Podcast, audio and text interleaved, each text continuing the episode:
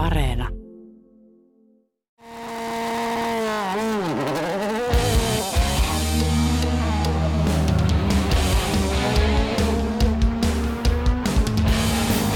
Tomin nuoteista.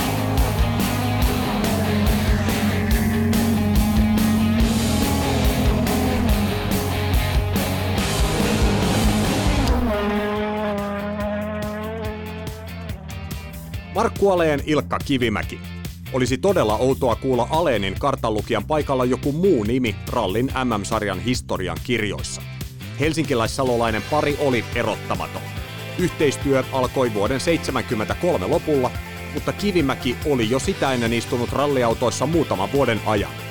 Urheilu, kilpailuhenki ja tietynlainen seikkailun halu kuljetti Kivimäkeä jo lapsesta lähtien. Lahjakkuutta riitti moneen urheilulajiin ja halu tutustua maailmaan kuljetti nuorta miestä Salon pienestä kaupungista aina Monakoon asti. Vespalla.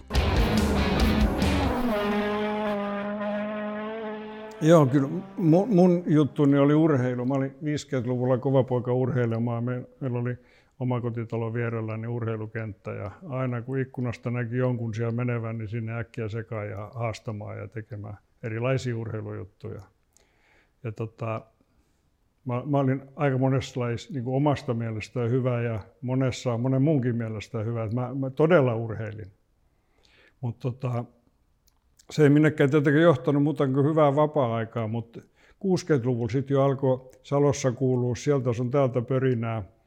Meillä oli Salo siihen aikaan tosi aktiivinen moottoriurheilukaupunki, siihen aikaan kylläkin kauppala.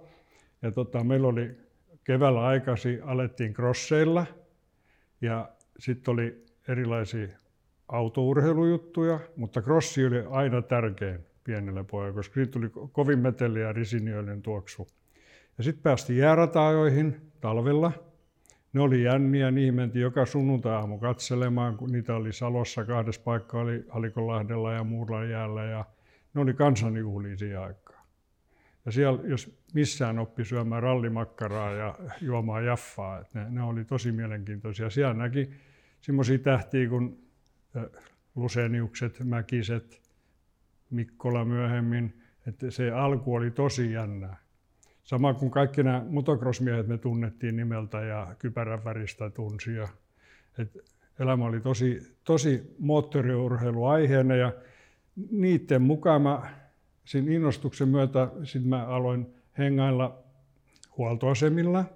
Pääsin niihin jo 4-15-vuotiaana töihinkin pikkasen auttamaan, juoksemaan mittarilta ja kassan väliä ja viemään asiakkaille oikeita tuotteita, öljyä ja muuta. Ja alkoi tunnistaa sitä liikkuvaa saloa. Sitten tota, Salo, tai sanotaan Suomessa ei voinut mitään tapahtua, ettei se mennyt Salon kautta, koska ykköstiä kulki Salon läpi. Ja me, meidän tämä liikehuoneisto perheliiketalo oli sillan kupeessa, eli sillan kulmassa, ja siitä meni kaikki ohi. Eli äitien päivän aamuna mentiin jo seitsemältä katsomaan kivialan viereen istumaan, kun turkulaiset meni eläintarhan ajoihin. Ja siitä sai sitä intoja. Silloin kilpureilta mentiin myös kilpailupaikalle, että niillä oli numerot kyljessä valmiina ja se oli jo meille tarpeeksi jännää sekin, että se innostus alkoi tulemaan tähän moottoriurheiluun. Ja tota, sitten tietenkin, mikä sen tota, käänteen tekee, että menee fyysisestä urheilusta tämmöiseen moottorilajiin, niin mulla sitä helpotti koulunkäynti hirveästi, kun kuudennella luokalla oppikoulussa Saksan tunnilla. Mä olin, Saksa oli kolmas kieli, eli ruotsin ja englannin lisäksi, niin tota, mä olin jo arvannut siitä Derin ja Dassin, ja Saksan opettaja sanoi, että Kivimäki, jos sä vielä sen kolmannen arvaat, niin mä hirtan sinut tuon koulun pihalla olevaan ainoan puuhun. Mä en ottanut sitä riskiä, vaan laukkuni ja lähdin reissuun. Minne? Samassa korttelissa olevan kauppaopistoon. Syksyllä sitten uudestaan aloittelin. Et kesä oli pitkä vapaa. Ja se pitkän kesävapaan aikana mulla oli Vespa ja hyvä kaveri, semmoinen Sarpanainen Jukka – ja me päätettiin lähteä tutkimaan tätä Saksan juttua. Ja mentiin Vespalla, minä ajoin ja hän istui Tarakalla ja, ja, Tarakalla ja, ja tota, ajettiin Innsbruckin, päästiin Innsbruckin yliopistoon, Merhoffeniin, kesäyliopistoon lukemaan saksan kieltä, erikoisuutena kielioppi. Ja se kesti kuukauden tämä kesäyliopisto, ja sen jälkeen jatkettiin Pohjois-Italian kautta Monakoon, koska mun piti päästä katsomaan Monakoon, että mikä se on, koska siellä Mäkiset ja Aaltoset oli niin hienosti pärjännyt. Ja tota, se oli pitkä reissu, siitä oli iso story Salon seudun sanomissa ja kaikki ihmet, miten ne pystyy tuommoista tekemään. Ja, niin me oltiin vain niin moottoriurheilupöpö, että meidän oli päästävä sinne. Minkä ja ikäinen sä olit silloin siis? 16-17. Et, et, moottoripyöräkortti piti olla Vespalla, se oli 125 Vespa. Mutta meillä oli molemmat vielä sitten tämä oli aika paljon isompi kaveri kuin minä, tämä Sarparana Jukka, ja meillä oli kuitenkin molemmilla kohon jääkiekkokassi, toisen edes toisen takana, että se paino oli aika hurja. Et tota, oli siinä ajamista Euroopan halpi. Mun mielestä siitä tuli 4-5 tuhat kilometriä, kun sitä Ja keskinopeus ei ole mikään päätä huimaava ollut kyllä. Ei. Ja se, minkä takia mulla oli Vespa ja minkä takia mulla oli yleensä mopot, oli se, että meidän liiketalossa oli myös Augusta Aaltosen autoliike. Eli Raunon isän. Raunon isä. Heillä oli Turussa valtava autoliike ja Salossa tämmöinen pieni filiaali sitten, missä he myyvät Saabeja ja Solifermopoja ja varaosia ja sitten Messerschmitt-autoja ja kaikkea tämmöistä jännää. Ja se oli mun niin semmoinen ajanviettopaikka istua siellä niiden automyyjien kanssa ja jutella yleensä autoista ja mopoista. Ja Rauno Aaltonen on ollut siinä kohtaa, sitten tietysti Rauno oli jo iso nimi, eikö niin? Kyllä, kyllä Ja sä katsoit joo. isoilla, suurilla, lautasen kokoisilla silmillä Rauno, Raunoa jollaisen, jonkinlaisena esimerkkinä. Ehdottomasti, ehdottomasti. Ja se oli ensimmäinen semmoinen kansainvälinen kosketus niin mun elämää, että, että tämmöisiä ihmisiä käy Salossakin, jotka tiedetään, että maailma on suurempi kuin Turku ja Helsinki. Oliko sulla sitten siihen aikaan, jos Rauno Aaltonen ollut siinä, joka menestyi niin kaksipyöräisillä kuin nelipyöräisilläkin, erinomaisesti, niin haaveilit sä kuljettajaurasta? Oliko se juttu kaikilla pikkupojilla siihen aikaan, että pitäisi päästä ajamaan jotain vehjettä, vai ol, oliko sulla sitten jonkinlainen haave rallikartturiksi saman tien? Ei, kyllä se oli, se oli enemmän se, mä tykkäsin ihan hirveästi istua auton kyydin. Oli sitten mitä vaan, että kun se Salossa oppi niitä rekkoikin seuraamaan, niin sitten me huomattiin, missä ne pysähtyi ja käytiin niiden äijän kanssa juttelemaan, niin siellä meni esimerkiksi Naantalin nesteeltä Helsinkiin Tarvontien tekemiseen niin pikiautoja. Me pyydettiin semmoisen kyytiin ja mentiin se reissu, kun niillä oli aina kiire. Ne voi, niillä oli kelloaika, milloin se piki tulee vielä se pytystä pois. Eli se, ne ajoi aika kovaa. Ja niiden kyydissä me päät, ne heitti meidät Salossa sitten takaisin taas, kun ne, se on parin kolmen tunnin keikka oli. Ja ne, kaikkea tämmöistä keksittiin, että vaan pääsi auton kyytiin. Sitten sun veljes Risto alkoi ajaa rallia vai keksittekö sitä kimpassa tämän homman? Ei, kyllä, kyllä mä olin ajanut ennen niin kuin kartturina. 15-vuotiaana pääsin miniralleihin kartturiksi ilman, ilman papereita. Ja mä, mä olin jo pikkupoikana kartturina kavereiden, mitä me siellä huoltoasemme tavasin, Tuomisen Ristoa ja tämmöistä Marttilan näitä, niin mä pääsin heidän kyytiin sitten ja Forssa Rallia, mitä kaikki tämmöisiä oli. Ja sitten mä itse kiinnostun kun mä sain kortin, niin jäärataajoista pikkasen, mulla oli hyvää kordiin, niin milloin oli kiva harrastaa sitä juttua sunnuntaisin, niin lähi, lähi, ei missään kauempaa, mutta lähiympäristössä. Ja tota, mä luulen, että se oli meidän isä, joka keksi sen, kun Rippel alkoi se autourheilu kiinnostus, niin nyt, nyt täytyy jotain keksiä sellaista, ettei tästä tule tuplavahinkoa. Laitetaan ne samaan autoon niin silloin hän ainakin voittaa puolet rahoista, että, että lähde ihan käsistä. Ja niin me tehtiin ja ruvettiin tekemään sitä hommaa ihan nollasta sataan, niin kuin sanotaan. Että ei me mistään tiedetty, mutta käytiin niissä jutuissa ja opittiin ja tiedettiin ja saatiin kavereita ympäri Suomea ja sitten sit tuli tämmöisiä seurusteluryhmiä ja yhdessä oltiin kaiken näköisissä jutuissa tämmöisissä primula tyyppisissä jutuissa ja tuli tämmöiset neverheardit ja me, me esimerkiksi Piiron poikien kanssa niin veikkauksen isolla Amerikan raudalla, niin kartturit takapenkillä, kuskit etupenkillä, kolme kuskia ja kolme kartturia, tehtiin Jyväskylän nuotteja. Mutta se, miten mä innostuin ja sain sen ralli tosi jutun, niin näiden kavereiden kanssa, Sarparana Jukka nimenomaan ja sitten Tuomisen Risto, niin siihen aikaan oli muoti, että piti käydä ulkomailla, kun oli, jos oli automahdollisuus, autoilumahdollisuus. Ja me käytiin sitten päästä, että mennään Trömsöön. Siellä kaikki muutkin käy, joko Kilpisjärvi tai Trömsö, mutta Trömsö tuntui hienommalta. Se oli vaikeampi lausua ja sitten se oli eri, eri maassa. Ja me mentiin sinne kesällä, kesälomilla. Ja tota, takas tullessa me ihmettelin, että nyt on kyllä jotain outoa, että mitä nämä touhu. Niin Jyväskylän kohdalla kaikki meni jonnekin ja me rupesin katsoa, katsoa, kun meillä on aikaa vähän ennakas oltiin, niin mennään mekin katsoa, mitä ne touhuja. Jouduttiin ralli, seurattiin sitä touhuja, saatiin sellaisia on ralli ja Jyväskylän suurajot, että mennään sinne katsoa semmoista pätkää. Ja siellä alkoi tulla sitten niin jännää touhu. Sieltä tuli edes muutamaa miniä, sitten tulee lotuskorttiina ruotsalaista ja oli Mikkolaa, Mäkistä ja Aaltosta. Ja se, se tärisytti sitten jo niin paljon, että nyt ollaan sitten lähteellä. Tä, tästä on niinku helppo valita ammatti itselle, että tohon mä haluan mukaan. Siis no, siinä kohtaa sä teit päätöksen, että susta Niin tulee... mä uskon. Joo. Että toi, tä, tästä ei voi luopua. Tämä oli niin hieno kokemus. Se oli aika, aika aikaisin, sä sitten tavallaan teit sen mitä mä nyt sanon, päätöksen siitä, että sä pyrit ammattilaiseksi, koska aika useinhan se menee silleen, että ollaan vuosikausia mukana ja sitten töissä, ja sitten jo, jollain tavalla aika monet on ajautunut vaan, että sitten yhtäkkiä loksahtaa, että se ammattilaisuus tulee. I, joo, mun, mun piti sen takia tehdä valinta.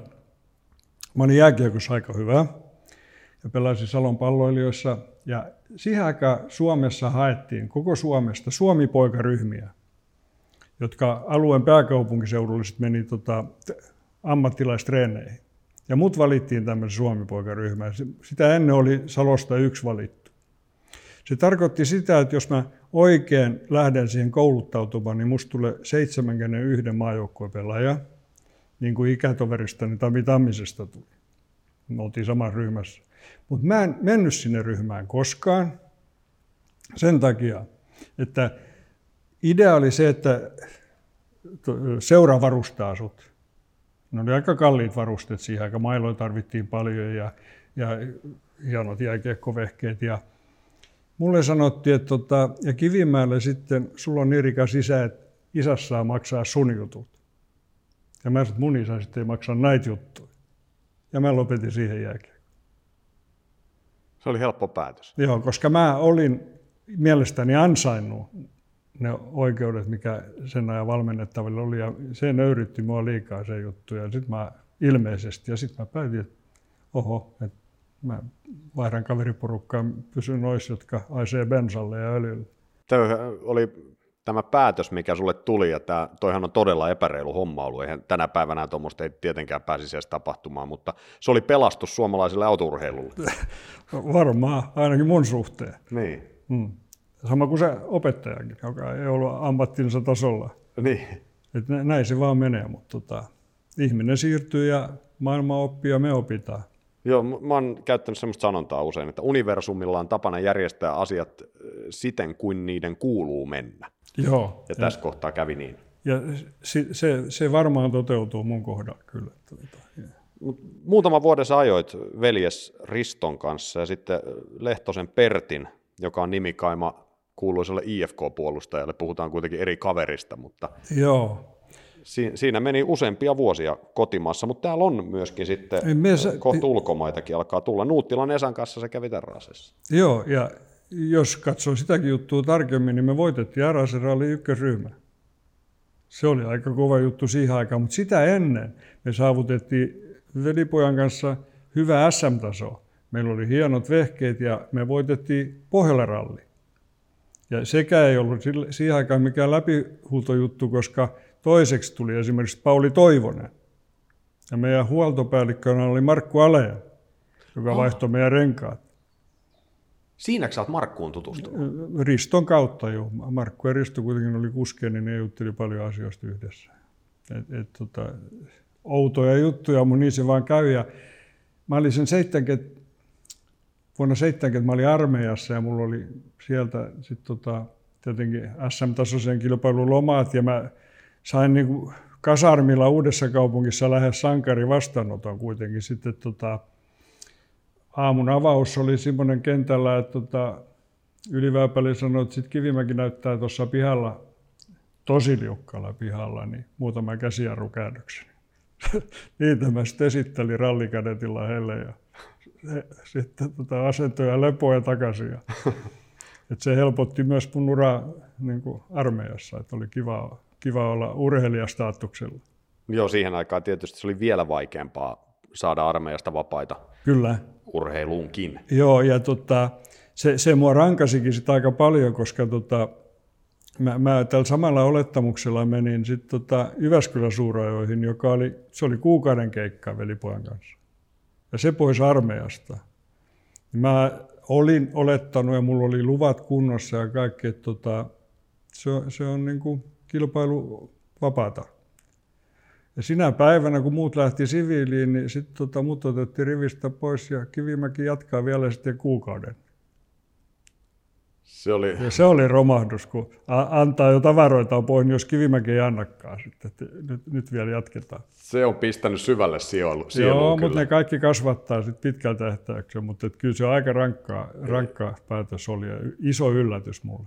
Tässä kun sä löydät sitten Markun kanssa tämän yhteisen sävelen 73 vuonna, että menette kimpassa RAC.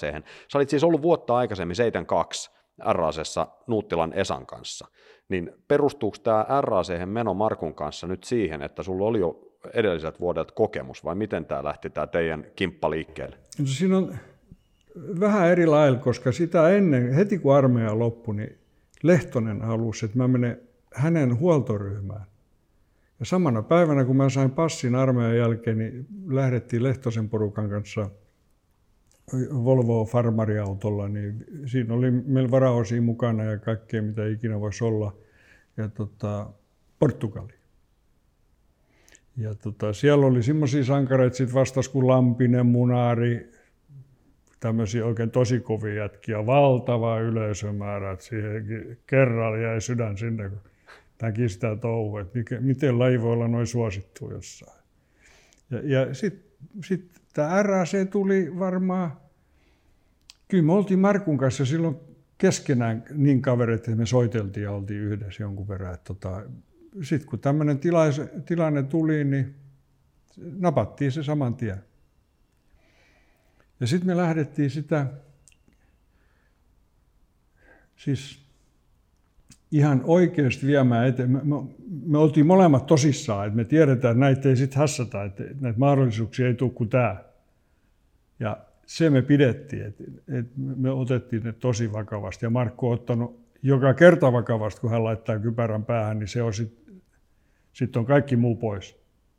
Tämä oli eskortilla tämä RAC. Mikä tämä kuvio oli sitten? Tämä se, se, oli semmoinen kuvio, se oli, Motocraft oli sponsori, eli Ford itse, ja Suttonin tekemä auto.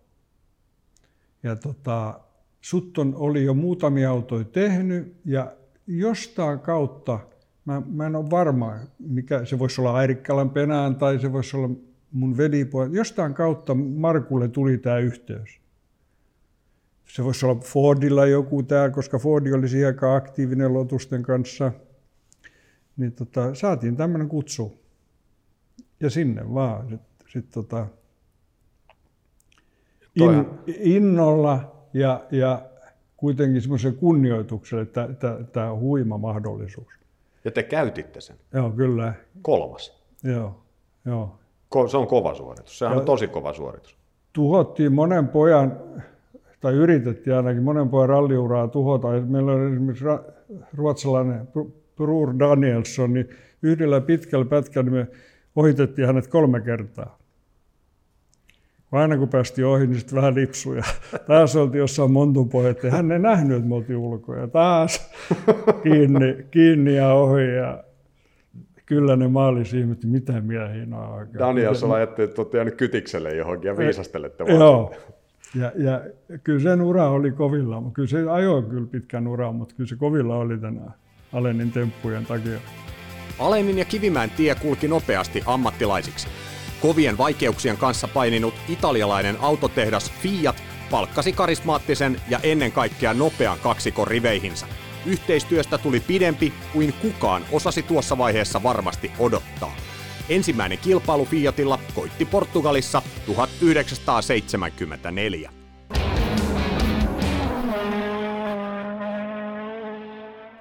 Oltiin tässä kyseisessä rallissa, mistä eskortti.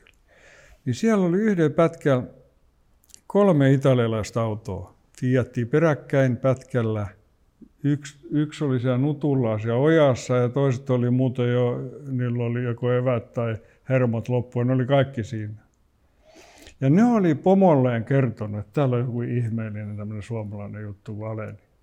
Se meni siis niin kovaa heidän ohi, että se on ihan järkyttävää. Että otetaan siihen yhteyttä, otetaan se meille, että hekin oppii.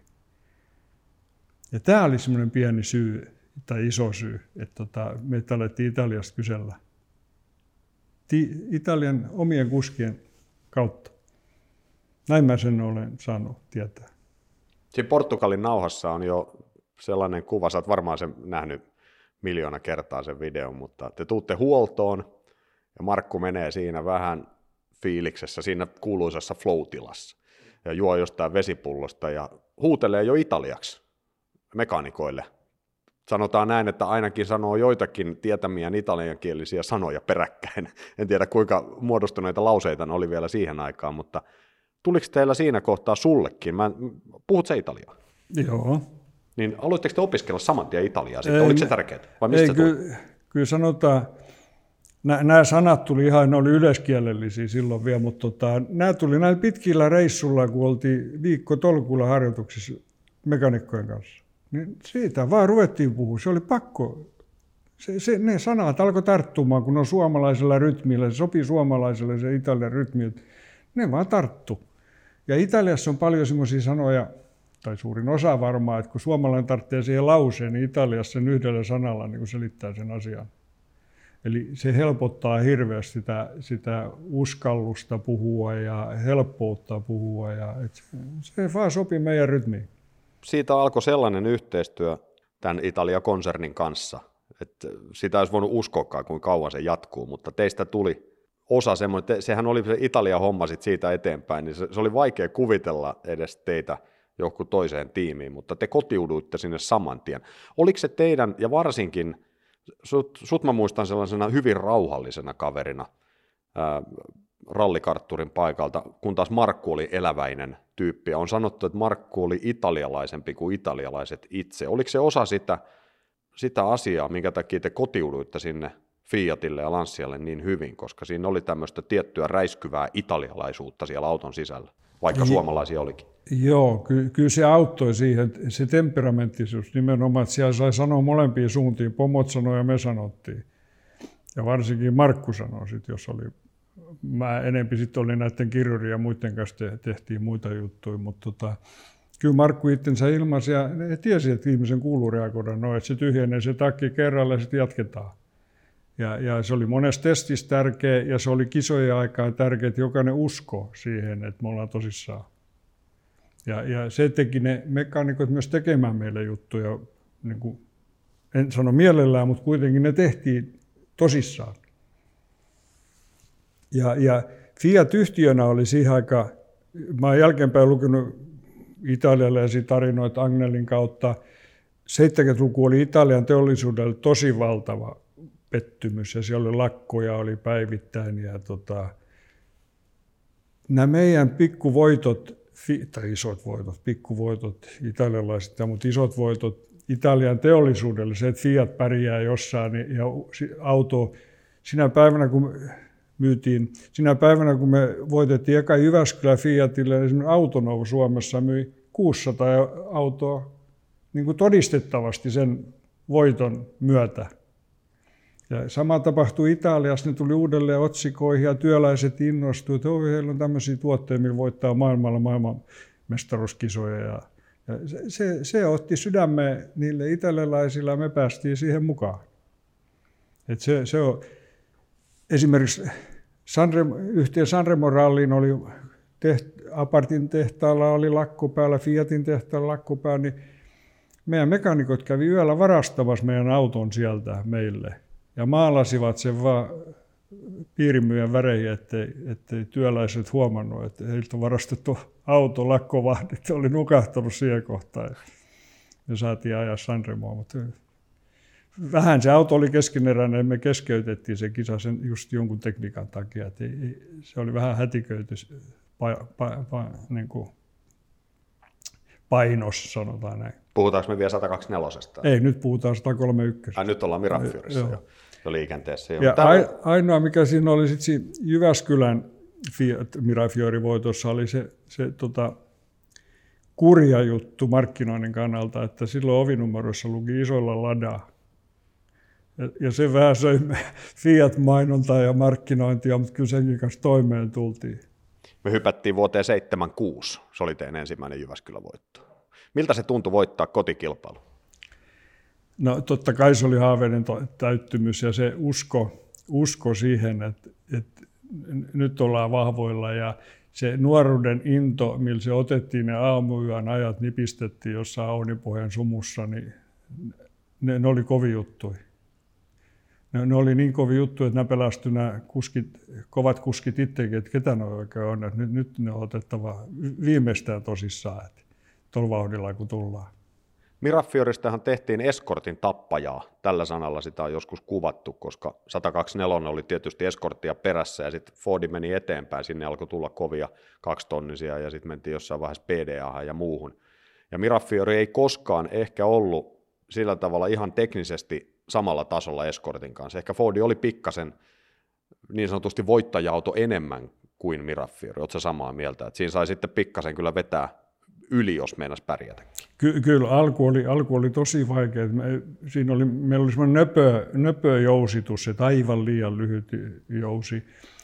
Ja tota, myöhemmissä malleissa me saatiin se pidennetty sillä, että se meni sinne yli hattuhyllyn nämä jouset ja ne, ne alkoi toimia paremmin, mutta se oli jo niitä viimeisiä hetkiä, että, että silloin tultiin sitten jo niin lähellä sitä lanssia aikaa, että, että että me kauan saanut herkutella sille hienolla 131. Mikäs tämä on tämä, istuiko se koskaan takapenkillä keskellä vai oliko se vaan, oliko se rööli, joka tuli sille, että Geisterdorferi oli siellä keskellä Joo. takana RASessa? Ky- kyllä, tota, kyllä mä, mä, olisin mukaan ja mä olisin testaamassa jo alun perin, että voiko näin tehdä ja siinä tuli muutama se, se oli vedon kannalta, se oli hyvä, mutta se, siitä autosta tuli kuitenkin vähän vasaraa sitten, että se tuli semmoinen punttiperäinen kuitenkin, vaikka pito oli kova, niin sitä oli vähän vaikeampi ajaa. Plus, että tota, silloin ei saa, kartturi ei saa ikkunansa auki, siinä oli kaiken maan manövereitä tämmöisiä. Että se, se kuitenkin ne, ne asiat oli vähän niin kuin, se jäi testivaiheeseen. Että ei sitä saanut realisoitua millään. Ja Vastaava testi me tehtiin Montessa, kun alettiin tota, rajoittaa nastamäärää. Niin meillä oli tuplapyörät takana, eli neljä takapyörää ja kaksi etupyörää. Tuommoista mä en nyt tiennyt. Joo. Toi on mulle ihan Silloin, uusi juttu. Mutta mä muistan ihan elävästi videokuviikin siitä. RACssa mun mielestä Rööli ajoi Joo, rö, Rööli sen varmaan otti sitten, tota, mutta mut meidän testaamaan se oli. Joo. Eli kuuntelijoille tiedoksi tässä kohtaa, jos menee vähän ohi, että mistä me puhutaan, niin Mirafiorissa siis vietiin kartanlukijan penkki keskelle niin sanottua takapenkkiä, siis takatilaa, ja siellä istui kartanlukija keikkuu. Se on, se on hölmön näköistäkin katsoa, kun se auto menee ohi, kun kartturi keikkuu. Ja vielä vähän vinossakin ne jalat mahtuu siitä, niin kuin, että se oli aika keskellä, niin keskellä kuin voi, että jalat saa suoraksi. se on ollut huiman Kaikkea yritettiin. Joo, siihen maailman aikaa oli innovaatiot oli aika, aikamoisia. Formula 1 puolella oli, kokeiltiin vähän neljää eturengasta ja kaikenmoisia tämmöisiä juttuja, mutta te pysytte koko ajan siellä äh, Fiatilla ja Abartilla mennään vuosikaudet. Se, sitä autoa kehitettiin, sitä Mirafioria, mutta alkoiko se jossain vaiheessa tuntua siltä, että nyt pitäisi jotain muuta keksiä tähän, tähän hommaan? En, en, mä, mä, en mä tiedä ajateltiinko me niin, mutta sieltä tuli jotenkin myötä syntyisenä alkoi taloon tulla, Lanssi alkoi yhdistyä Fiatin kanssa enempi ja enempi. Milanon tavarat Alfalta myös siirrettiin paljolti tähän niin kuin aparttiin. Yritettiin apartin katon alle tehdä näitä juttuja. Sieltä tuli myötäsyntyisenä Beta Monte Carlo sitten merkkinen Lanssia, eli 037. Ja, ja se, se oli kyllä siis niin kuin jo helppo aihe, koska tämä auto syntyi niin kuin ralliautoksi. Se, oli, se ei syntynyt siviiliautoksi, vaan ralliautoksi. Siihen, se, siinä oli niin paljon hienoja juttuja, että tota, siihen melkein voisi sanoa, että rakastui siihen autoon. Se oli, se oli, se oli semmoinen lätyskä, mikä todella pysyi tiellä. Hei, tästä nyt heti hypätään yhteen, että mä unohda. Mikä kisa tämä oli tämmöinen, missä oli kaksi, oliko Ricardo Patrese se yksi Joo. teillä siellä? Siis Markku, Patrese ja sinä. Joo. Kerro vähän siitä. Se oli joku Italia ympärillä. Se on, Eikö se ollut Betalla? Joo, joo, joo. Se on Giro d'Italia ja se on tota, Betta Monte Carlo. Joo. Urheiluauto, valta, valtavat hevosvoimat. Ja tota, se ajetaan muutamalla vuoristo pikataipaleella ja kaikki Torinosta Roomaan olevat moottoriradat kuuluu siihen myös. Ja moottoriradat ajaa yksin formulakuski tai ratakuski ja rallikuski on sitten metsäosuuksilla ja siirtymäosuuksilla. Ja mä olen niiden kanssa sitten koko ajan näiden porukoiden kanssa. Ja si, siinä, on, siinä on monta, monta kovaa juttua, mutta kovin juttu on mun mielestä se, että tota, tuommoinen kiihdytys mäkeen, niin joka vaihtela nousee etufillarit. Niin kovat oli pidot. Niin se, se, ja sitten kun se tulee siihen jarrutukseen, niin sitten meidän kamat lähtee käsistä. Ne G-voimat tuli ihan eri maailmasta. Se, se oli huimaa touhu ja aika jännää. Ja se, se, se oli käsittämätön sen kilpailun arvo. Me voitettiin se kolme kertaa ja kerran hylättiin, eli kaksi virallista voittoa. Niin tota, se oli kaikkien italialaisten rakastama kisa, koska ennen vanhaa Giro d'Italia aina meni kaikkien kylien läpi ja ihmiset tuli kaduille sitä katsomaan. Eli kaikki ilkutti perheineen, päivineen, että kaikki, kaikki tiesi jotain Giro d'Italiasta. Ja esimerkiksi jos sitä vertaa meidän Sanremo voittoihin, niin ei, ei, ei ne ole saman päivän asioita edes. Giro d'Italia voitto on niin kova. Joo, Markku itse asiassa puhui tästä Giro d'Italiasta, että Suomessa ei edes ymmärretä sen kilpailun arvoa. Että tämä hyvin tukee tämä sun lause. Sitä. Ja se, että siinä oli tämmöisiä kaverit kuin Jill Villeneuve, mikä oli huima juttu, ja mä voin kertoa sen erikseen, miten me kävi Jill Villeneuvein kanssa. Me oltiin ajamassa Kanadan kisaa Montrealissa ja aamiaisella oli, oli, oli aika, aika synkkä tunnelma.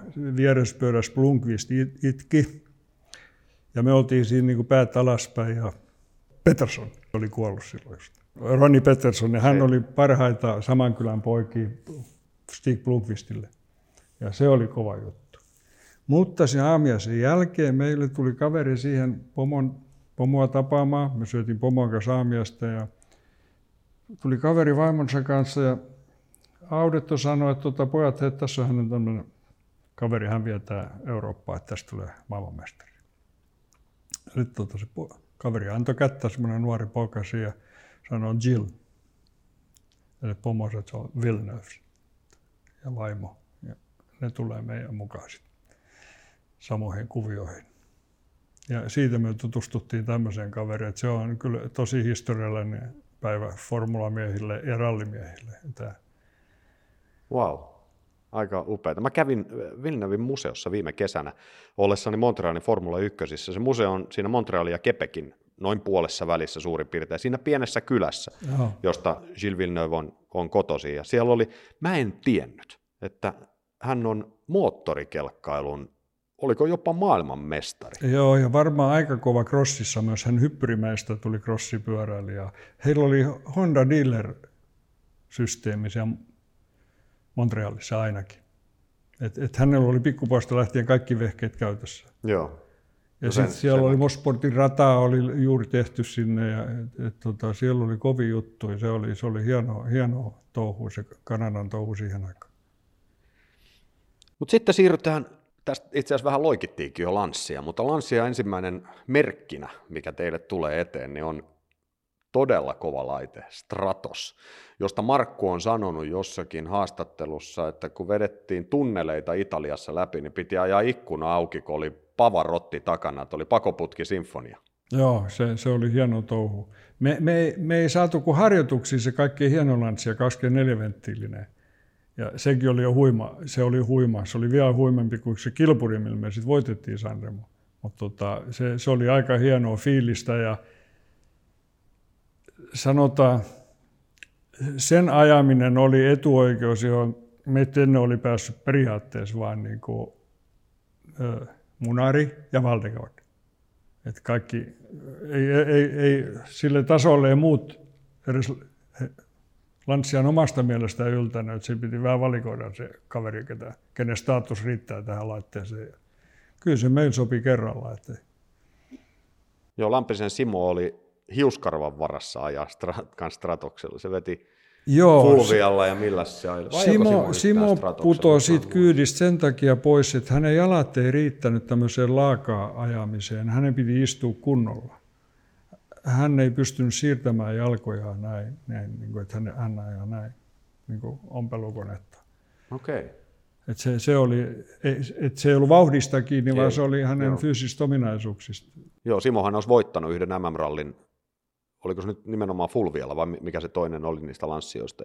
Mutta tiimipäällikkö ilmoitti, että Munarin pitää mennä edelle, koska Munari ajoi Stratoksella ja se ei olisi näyttänyt hyvältä. Joo, aivan. Joo, ja niitä on paljon tilanteita tuli siihen aikaan, milloin se sen merkin etu voitti kuljettajan edun. Että tota, se oli ihan normaali, koska siihen aikaan ajettiin merkkimestaruksia ainoastaan. Vain ja ainoastaan, kyllä. Kuljettajien henkilökohtaisia Eli, tota, pisteitä ei laskettu millään tavalla.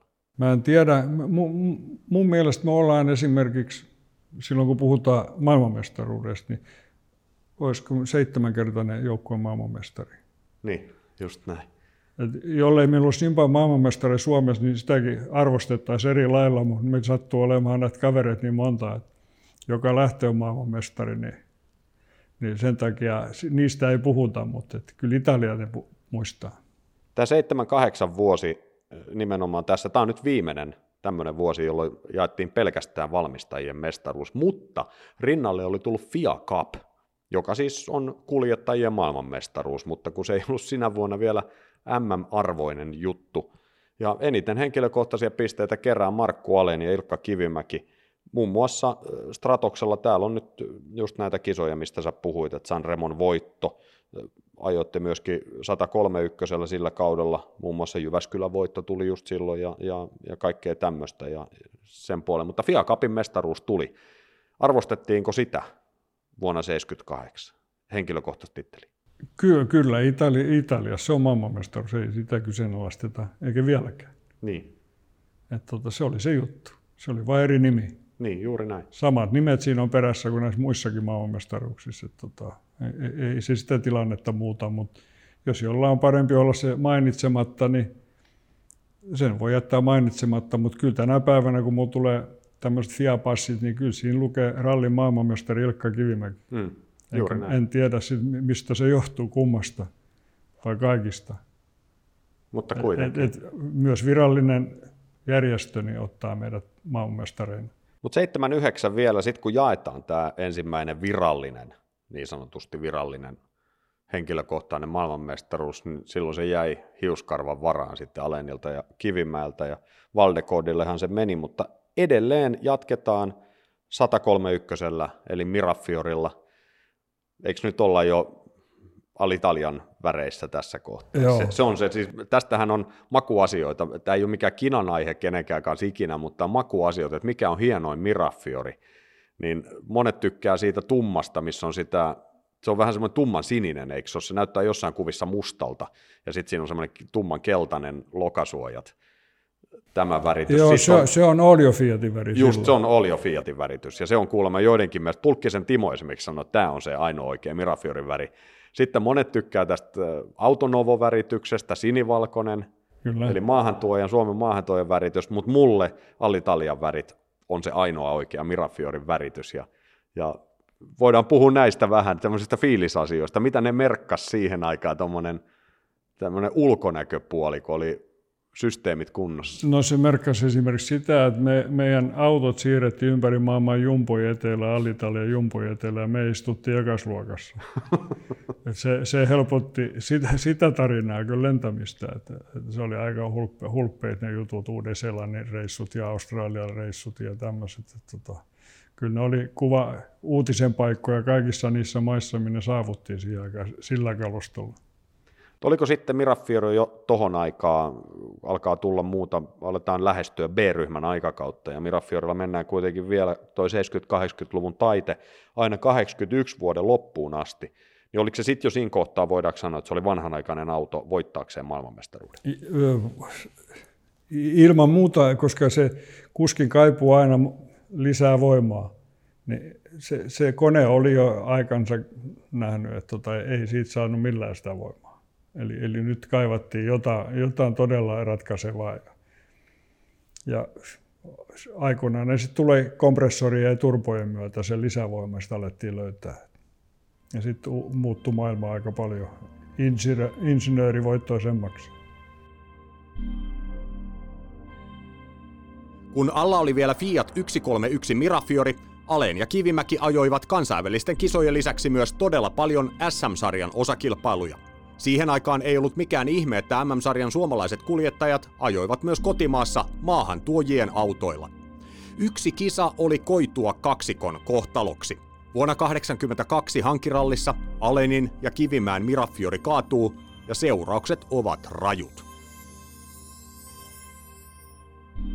Kapea metsätie ja aurattu sillä, että se otti jonnekin kannon juureen sillä, että se heitti sen auton kyljelle ja katolle ja etyikkuna lensi veksi ja tuli täyteen lunta, pakkaslunta. Ja tota, Markuli jäi kädet ratin taakse. Ja meillä oli integraalikypärä, niin hän ei saanut sitä lunta pois käsillä. Kun mä, mun meni taas sit kädet suu eteen, mä sain otettua lumen pois. Ja tota, sitten siinä oli tämmöisiä katsojia, jotka huomasivat sen tilanteen ja saivat Marku vedetty sieltä pois. Ja ja mä olin jo tehnyt itselleni sen verran tilaa, että mulla ei ollut happivaikeuksia. Markku ei tiedä, miten päin hän on tai missä asennossa mihinkin nähden. Ja, ja, ja tota, sitten kun hän tuli sieltä, jotenkin saatiin sieltä vöistä irti ja ulos, niin tota, hän lähti juokse karkuun. Ja joku näistä, mä en muista kuka se oli, mutta joku kuljettajista hyppäsi jalkoihin ja sai kiinni, ettei se lähtenyt peurana metsään sinne ei se pimeässä metsässä taas löytynytkään varmaan helpolla. Että tässä oli vähän sitä dramatiikkaa kyllä oli, mutta se oli uskomaton tilanne, että tuommoinen voi käydä. Että, että, että se, se, on täysin hapeton silloin, kun tämmöinen lumi tulee ja tulee. Että sä oot niin kuin lumi, lumivyöryssä mukana silloin. Ja menetät kaiken sen ympäristön, niin kuin, ettei sä tiedä asentoa, minne päin alkaa mennä koukkimaan. Se on säikäyttänyt se Se tilanne. oli säikäyttänyt, joo. Että se, se, sanotaan, siinä oli onnettu, onnettomuudessa paljon onnea, mutta se oli ihmeellinen onnettomuus. Että se ei ole missään skenaariossa kyllä ollut. Onnettomuuksista joudutaan ottaa esille vielä yksi Mirafiorin erittäin ikävä tapahtuma, joka kävi myöskin hankirallin aattona teidän tiimikaverille Ulf Grönholmille ja Bob Renströmille, jotka lähti kokeilemaan autoa. Oliko nyt aattona vai aaton aattona ennen hankirallin starttia ja se päättyi ikävin seurauksina. Tästähän ensimmäiset tarinat oli ollut, että se oli sinä ja Markku, koska autossa oli lukenut M. Aleen, muistaakseni. Kyllä, näin, siinä luki Alen Kivimäki siellä autossa. Ja, tota, me oltiin Portugalissa ja yöllä alkoi puhelin soimaan ja, ja Markku sanoi, että ei, oli pakko vastaa, kun ei millään lopeta, että onko tuo keskuksen kaveri, onko se vähän hölmö, että hänen täytyy nyt vastaa. Sitten tuli Suomesta puhelu, poliisi että oletko sinä Markku Aleen? On, olen. Tiedätkö sinä, missä Ilkka Kiimäki? Tiedän, viereisessä huoneessa. Ja sitten se alkoi purkaa, että okei, palaamme asiaan myöhemmin. Ja sitten sit, sit tämä oma vyyhti alkoi. Niin ja se, se, se, se, oli hurja. Se auto oli meidän auto, Markun, Markun nimissä tuotu Suomeen. Ja tota, Autonova oli antanut sen Uffen käyttöön kysymättä meiltä, mikä olisi ollut se ehto, koska se oli meidän nimissä täällä, myös tullipapereissa. Mutta tota, Mä en tiedä, minkä takia Autonovo teki tämmöisen päätöksen ja, ja miten se oli sit heidän ajatusmaailmassa. Mutta se, se, se, oli, se, oli, se oli tosi hurja juttu ja sanotaan ma- mahdoton ajatella tuommoistakaan onnettomuutta, mutta tota, niin, kun paljon maantiellä ollaan, niin kaikkea voi tapahtua ja oli, oli ikävä ja kurja juttu. Vuoden 1982 keväällä Fiat Mirafiori saa väistyä uuden Lancia 037 tieltä. Nelivedot tekevät jo tuloaan rallin MM-sarjaan, mutta Fiatista Lanciaksi muuttunut tiimi luottaa edelleen takavetoiseen autoon. Nyt alla on kuitenkin jo ihan eri tason takavetoinen kuin vuosien varrella vanhaksi jäänyt 131 Mirafiori. totta kai se tota, niin sanottu perstuntuma tuli heti erilainen. Ja sitten sit kuitenkin vaikea oli se, että, tota, että nyt istuttiin paljon alempaa. Alempana kuin Spiderissa, ale, paljon alempaa kuin Fiatissa. Ja nyt se horisontti oli erilainen. Et se vaati tottumusta. Se, se vaati to, tosi kauan tottumusta. Sieltä tuli vielä valot eteen iltaisin. tota, Mutta mut autona se, se, sanotaan se oli niin paljon yksinkertaisempi sen, yksinkertaisempi sen takia, että kun se oli ralliauto, niin sitä, sitä vaan säädettiin, sitä ei tarvinnut niin vääntää niin kuin rautalangasta mallia, että tarvitaan lisää joustoja tai lisää tota tai tätä, vaan kaikki oli niin kuin, aihe oli niin, kuin niin, niin lähellä jo sitä oikeaa autoa. Se ei koskaan sopinut Jyväskylään voittaja-autoksi, mutta jos otetaan ensin nyt Jyväskylä käsittely 037, niin tästä on tällainen, mä en ole tätä nyt tarkastanut, mutta periaatteessa kun kisaan lähdettiin aina illalla, ajettiin eka yö, ja te johditte käytännössä melkein aina kolme seiskalla sitten sen ekan yön jälkeen, kun mentiin semmoisia latuja, johon se sopi, semmoinen flow oikein mukavasti. Se, se oli siinä hyvä, mutta sitten pienelle tielle tietysti oli tullut jo nelivedot, niin, niin eihän sillä sitten voinut pärjätä. Joo, ja siinä Jyväskylässä me menetittiin muutama semmoinen mahdollisuus sen takia, että siinä oli vaihdelaatikko viimeisenä, ja se vaihdevivusto oli sillä että sinne pääsi tämmöisissä kunnon jarrutuksissa, niin jos oli kivipohjainen tie, niin kivet lensi sinne konehuoneen puolelle ja sen vaihdelaatikon päälle, ja vivusto niin kuin jäi juntturaa. Ja ennen kuin me keksittiin tuo, me luultiin, että meillä on vaihdelaatikko rikki, että ei, ei, hyö, ei ota enää pykäliä. Ja, ja, ja ei, ei, ei oltu tarpeen huolellisia huollossa niiden juttujen kanssa. Siinä olisi tarvinnut joku verkko olla, ettei ne kivet pääse sinne. Ja se, se söi meitä niin kuin varmaan niitä mahdollisia voittojakin. Mutta Korsikalla niitä tuli, ja niitä tuli kaksi kappaletta. Kyllä, joo. Sinne se osui se auto. Sinne se osui, ja tota, silloin painot oli jo niin kuin suhteessa voimaan oikein. Si, siinä mielessä, että tota, jos sä vaan maltoit ottaa rytmin, että se tapaa jarruja ja, tai renkaita, niin tulee hyvä aika. Eli nyt piti olla erilainen alle. Nyt ei, ei, ei saanut olla se, joka menee joka kurviin täysillä, vaan nyt piti valita, mihin kurviin menee täysillä ja minkä ottaa vähän rauhallisemmin. Et, et, et ei joka paikka ei enää sitten rynnätäkään. Nyt piti olla järki päässä. Kisa kestää 11 tuntia. Ja sitä ei aja kukaan täysillä 11 tuntia, vaikka olisi mikä podari. Mites hei se tarina tästä partavaahtohommasta hotelli edessä? Pitä, eikö mikä se juttu Joo, oli? se oli tämmöinen... Tota, Korsikan voiton jälkeen. Niin joo, siinä oli näitä ranskalaisia kuljettajia heidän hotelli edestä, niin yhtäkkiä maa oli valkoisena, mutta mitä tuossa on, niin ne oli kirjoittanut siihen onnea Markku tai jotain vastaavaa partavahdolla ja heidän mielestä se on niin helppo voittaa, kun tie on valkoinen. Näin paljon lunta täällä. Joo. Mutta kyllä se oli kuiva korsika. Mutta he, he, se oli ranskalaista huumoria ja he kunnioitti tätä voittoa. Ja se oli heillekin tärkeä, että ulkolainen voitti. Se niin. arvo, kisan arvostus nousi ihan hirveästi, kun se vihdoin tuli niin ulkolaisilla. Niin kuin on käynyt Jyväskylässäkin. Että sitä toivottiin kauan, että tähän pitäisi tulla ulkolainen voitto ei skandinaavinen. Joo. joo. Ja, ja sitä kävi niin kuin aikoinaan esimerkiksi Valdekoodi yrittämässä. Piasion ja Rööle eivät uskaltaneet tulla yrittämään. Mutta Valdegård tuli ja sitten hän ihmetteli, että ei, ei, ei, ei tämä oikein, tota, mikä tässä on. Ja mä mä olin heidän kanssa keskustelemassa sillä Siinä oli Mark, Markku ja minä ja Blomqvist ja, ja tota, Valdekart. Ja Valdekart kysyi Blomqvistin, mikä tämä on? Kerro hänelle, että miksi hän ei pärjää täällä. Ja Blomqvist sanoi semmoisen jutun, että tämän, tämän ruotsiksi hänelle, että tota, tämän jutun nimi on Vem Hittar.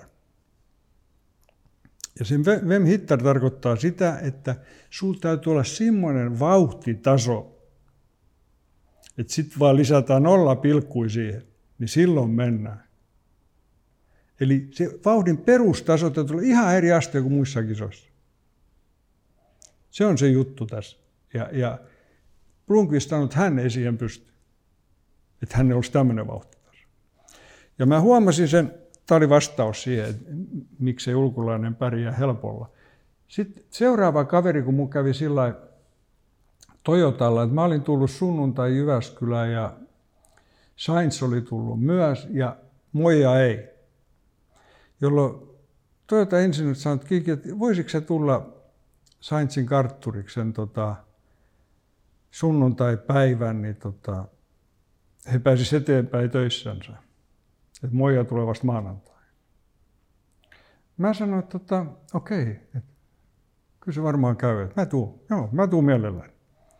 Ja se oli muistaakseni Sahloistin pätkä, mitä he testasivat ja laittoi kuntoon ja autoansa. Ja mä hyppäsin Sainzin kyytiä. Ensimmäisenä, että tämä on tätä, sitten tätä asfalttimiesten touhua. Ja sillä oli se vauhti saman tien se. Sen huomasi heti, että, että kun mennään jo edestakas, muuta katsotaan vähän pätkää ja katsotaan, että miten, mitä paikkoja. Hänellä oli se jo just se vauhti, se Vemhittar-vauhti. Ja sen mä huomasin heti siinä. Sen näkee, kun istuu toisen verran, että mikä se vauhdin raja, mitä siellä, mitä, kummasta vauhtia se haetaan. Sitten kun se on tuo nollapilkus, niin se on aika hienoa. Silloin ollaan pelimiesten kanssa liikenteessä. Ja sen huomaa. Lancia 037 oli hyvä auto, mutta ei enää voittaja rallin MM-sarjaan. Nelivedot olivat jo tulleet, eikä takavetoisella pystynyt ajamaan mestaruudesta, eikä edes monien kisojen voitosta. Aleen ja Kivimäki janosivat kärkisijoja, joten jotain oli tehtävä. Peugeot oli tuonut oman nelivetoisen B-ryhmäläisen jo vuoden 1984 aikana, ja vuonna 1985 Timo Salonen ajoi sillä mestariksi. Lansialla ei vielä vuoden 1985 kesällä ollut omaa nelivetoista, joten Aleen ja Kivimäki suuntasivat katseet ranskalaistiimiin. Oli todella lähellä, ettei suomalaista rallihistoriaa olisi kirjoitettu eri tavalla.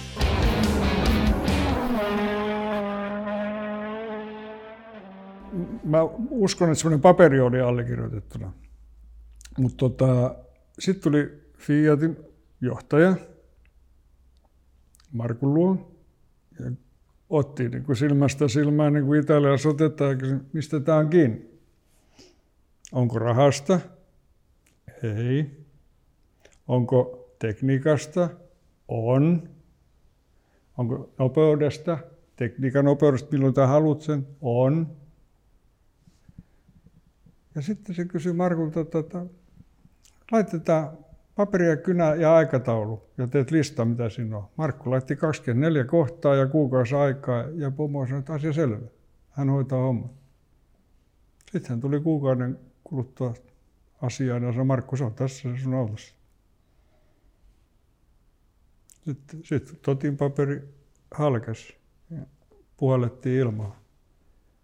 Ja si- siihen aikaan sitten irto, että lopullisesti Totin ja Alenin välit ja sama. Tietenkin mun välit meni siihen samaan ruuhkaan, että ei, ei, ei, oltiin moituttuja ja enää sitten vaan aika ystäviä.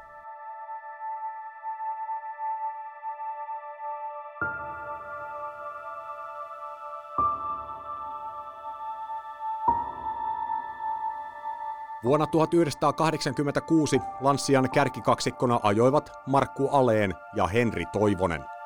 Toivonen oli jo voittanut kauden avauskilpailun Monte Carlon ja tehnyt näin historiaa. Etelä-Euroopan kevään vaihduttua kesäksi kaikki romahti. Näin Kivimäki muistaa Korsikan tapahtumat.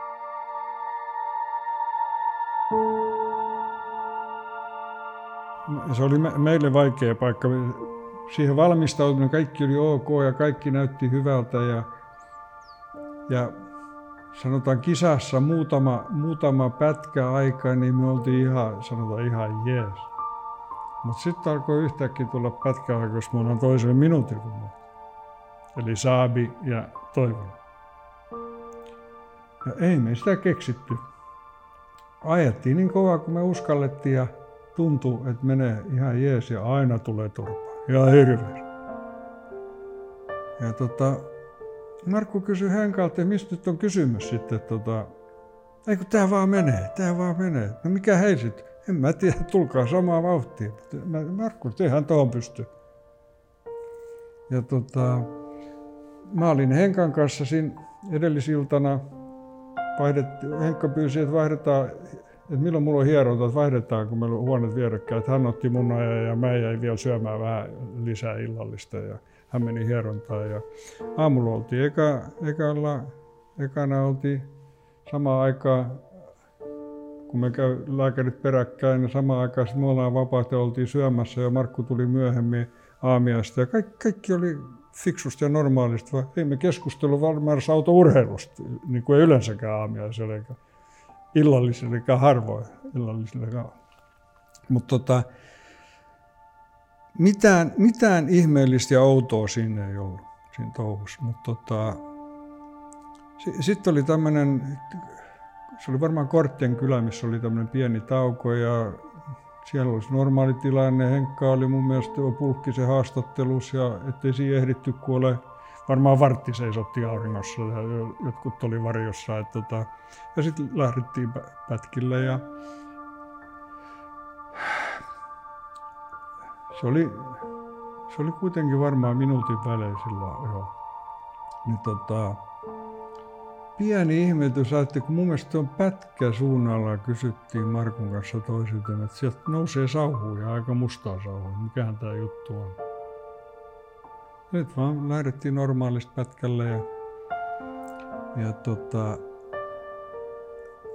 mentiin tämä juttu läpi, missä mistä onnettomuus oli tapahtunut. Sitten vasta kuultiin tämän vastapuolen, että siellä on lanssia. Että tota, jätetään tämä peli tähän, mennään kävelään katsoa, että jotain siellä tapahtuu. Ja siellä oli lanssia nurin tämmöisessä orjantappura pensassa, semmoisessa piikkipensaikossa ja savu tuli valtavasti ja, ja tota, yritetään mennä alemmas ja soitetaan helikopterille, tuota, tulkaa tänne, että me päästä lähemmäs, että noin liekit on niin hurjat. Ja sitten Riino tuli helikopterin meidän päämekanikko ja yritti niin liekkeen saada sivu siitä, et, et sinne voisi mennä lähemmäs katsoa, mistä on kysymys, mutta tota, ei, ei, ei, se auttanut. Ei siihen, se meni niin kuin sen rinteen mukaan se liekki, eikä, eikä lähtenyt niin kuin tuolla, että me oltaisiin saatu se auki sillä että olisi näkynyt, että olisi voinut auttaa. Ja sitten siinä oli jo muuta auto tullut, Simon määrättiin ne pysähtyä ja me jätiin siihen touhuille, mutta se, äkkiä se tilanne olisi niin kuin minuuteissa niin kuin ohi. Ja, ja sitten sit tuli fiamiehet paikalle ja sanoi, että, että tota, hurja tarina, mutta jatketaan tuolta tauolta sitten. Markku, tämä ei kyllä jatkuu miltään tauolta tämä juttu, me lähdetään tästä kotiin. Mentiin helikopteriin ja haettiin kamat hotellista kotiin. Ei me tietenkään päästy kotiin asti, koska sitten sit tuli hautajasjuttu ja kaikkea. Et, tota, kuitenkin ihmeellinen tarina ja ihme, ihmeellinen juttu ja, ja se, se, se, siinä tavallisuudessaan, kun ei ollut mitään poikkeavaa, niin se, oli, se jäi mystiseksi tavallaan se koko tarina. Siihen ei koskaan saada varmasti vedenpitävää selitystä. Ei, eikä sitä varmaan kukaan halukkaan, eikä, eikä sitä sanota, se ei muutu miksikään se mm. dramaattisuus siitä. Et, et se, se, se oli se juttu.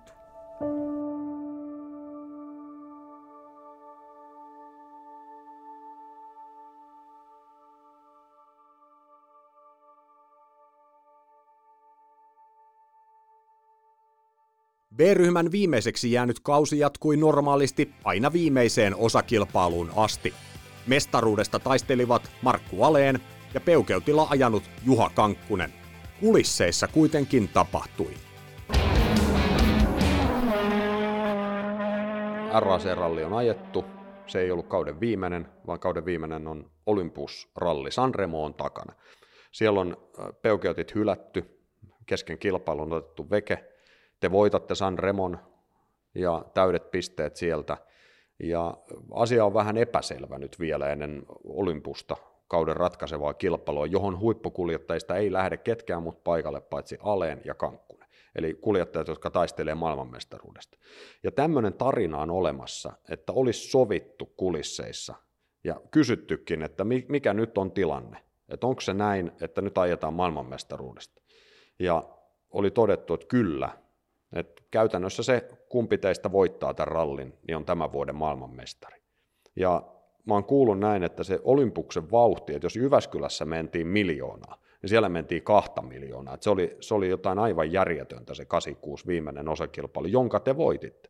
Mutta miten sä muistat tämän tausta-asian ennen sitä kilpailua? Mistä silloin puhuttiin? No, se, jos sen kansanomaisesti kertoisi, niin peukeutuissa oli sellaiset panssarit, jotka oli, teki asfaltilla maa-efektiauton, eli silitysraudan formuloissa on sitä aikoinaan, se kiellettiin sielläkin, se, se pitää autoa todella maassa ja sitten kun johonkin osuu, niin sitten lähtee todella, kun sinne pääsee ilmaa alle, väärää ilmaa.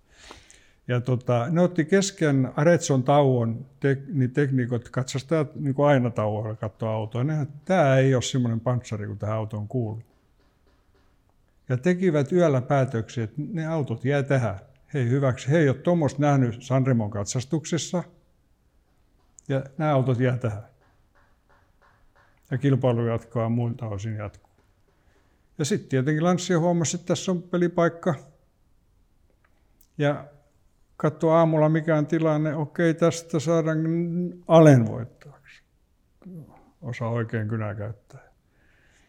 Ja tota, sitten Pariisi ilmoitti Kutarin nimellä, joka oli rallikomission puheenjohtaja, että okei, tilanne on vaikea, mutta ratkaistaan tämä herrasmiesmaisesti ja sovitaan, että Olympuksen voittaja on maailmanmestari 86. Ja kättä päälle ja menoksi sinne, koska Kanada jos kuka lähtenyt, jolla ei siellä sitä ratkaisun paikkaa luvattu. Se on niin kallis keikka. Ja niin me sinne lähdettiin. Ja silloin oli sitten jotain muutakin makua suussa kuin ihan karkin maku, että tota, sinne mentiin sitten tekemään se juttu. Ja te voititte sen ja juhlitte maailmanmestaruutta. Kyllä. Ja sitten tulee kymmenen päivää. Ja mitä sitten tapahtui? Sitten tota, se oli varmaan kymmenen päivää tai viikkoa, mä muistan, niin Markku soitti mulle tota, Juha otti just yhteyttä, että Juha oli saunassa ja sanoi, että hän katsoo peilistä ja siellä näkyy maailmanmestari. Ja Markku kysyi, mistä sä mut näet? Ja se keskustelu loppui siihen. Se oli varmaan melkoinen pettymys. Tai miltä se tuntui, siis mä, en mä tiedä mikä se nyt oli, mutta miltä se tuntui semmoinen, että sä, sä oot ollut jo maailmanmestari ja tämä tausta, mikä sä tuossa kerroit, ja sitten se niin vedetään matto jalkoja alta. Ei, ei, ei, ei, mä tiedä, kun se, si, siihen skaala loppuu sitten, että sä enää voi miten, mitenkään, että sä voi harakiri tehdä, etkä sä voi sitä niin. viheltäjäkään unohtaa, mutta se vaan laimenee sitten. Ei siinä ole mitään muuta lääkettä kuin aika. Ja sitten plus se ajattelu, että turha sitä nyt on miettiä. Ja kyllä se sitten siis laimenee. Eikä se ollut Kankkusen vika, että hän sen voitti, eikä meidän ansiota sitten, että Kankkunen sen voitti, vaan me tehtiin oma työ, hän teki oman työn ja siinä on kahden suomalaisen miehen niin kuin ura, uran niin kuin eri, eri, toisen tulee lovi ja toisen tuli kupru. Mutta oliko sillä tavalla, jos me palataan tuohon alkuun, mitä sulle tapahtui jääkiekossa, että sulle sanottiin, että sun faijas hommaa sun pelikamat, että sä et saa niitä tästä jengiltä. Ja mä sanoin sulle, että on ihan täysin epäreilu homma, että eihän nyt noin saa tehdä, niin voidaanko sanoa, että historia toisti vähän itseään tuossa? Ei, kyllä se, se tulee sitä kautta, että toi tottumus tuommoisen juttu, että tota, kun sä ajat vuositolkulla tiimimestaruuksista, niin siinä otetaan kuitenkin tämä laji loppuu siihen paikkaan, kun autokauppa loppuu. Eli se, sä opit sen kantapään kautta, että tänään on sun päivä ja huomenna on kavereiden päivä tai tänään ei olekaan sun päivä. Että nyt tässä vaan käy näin. Ja, ja sanotaan, mä, jos sä alat kiukuttelee, tiimin kanssa ja, ja olla eri mieltä kaikessa, niin siinä on, siinä on kaksi mahdollisuutta. 70-luvulla se tehtiin niin, että tota, mekanikko ei saa millään sun pultti auki, he pystyy laittamaan sun nastarenkaita. Ja 80-luvulla insinööri sanoi, että tota, tämä on vaikea tämä turbosääntö, kun se täytyy ruuvarilla tehdä sit koneen kyljestä. Et sitä ei ikinä tiedä, tuliko se sata enempi tai vähempi. Niin tehdäänkö se reilusti neuvottelemalla tai tekeekö sen insinööri tai mekanikko sen päätöksen? Niin siihen, sit, sitä, sit ei saa ala enää kyseenalaistaa näitä juttuja, vaan silloin se on, näin, se on näin, kuin tiimi sopii. Niin, ja sitten sä oot siellä töissä. Sulla on sen väriset haalarit, mitä työnantaja on, sulla varsinkin kirjaimellisesti. Ja noin käy. Joo. Se on se työvuosi on loppu ja seuraavaa siinä vaiheessa jo alettiin valmistella. Ja, ja moni kateellinen sanoi Alenista, että joo, se on semmoinen, se on Fiatin primadonna. Ei Markku ollut koskaan primadonna, Markku teki sen työn itse, minkä hän teki itsestään. Että ei, ei hän suosittu tai annettu parempi. Pianta esimerkiksi antoi moottorit niin sanoi, että Markku, tuossa on neljä moottoria, ota niistä joku, mutta sä kun osaat ja vasemmalla jarrutuksia, ota toi, mikä kiertää ylempään, niin se auttaa sua.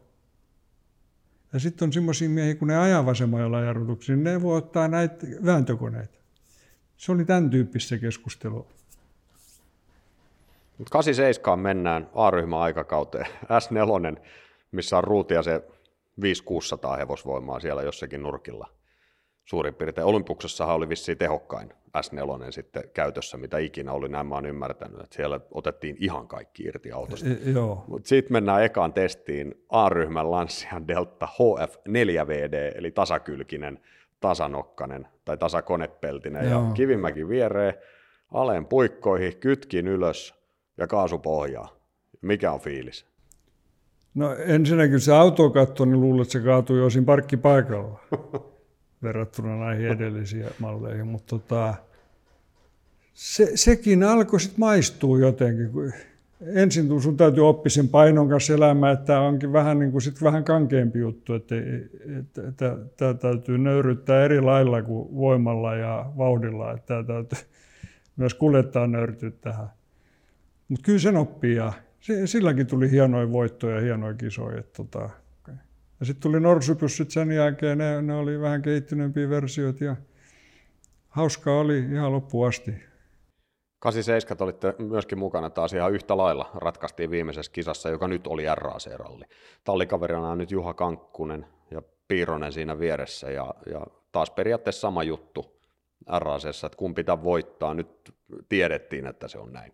Joo. Ja ykköspätkä näitä puistoja on saman tien selälleen siinä. Että se, se, lähti kyllä, se ei lähtenyt mitenkään hyvin käyntiin. Joo.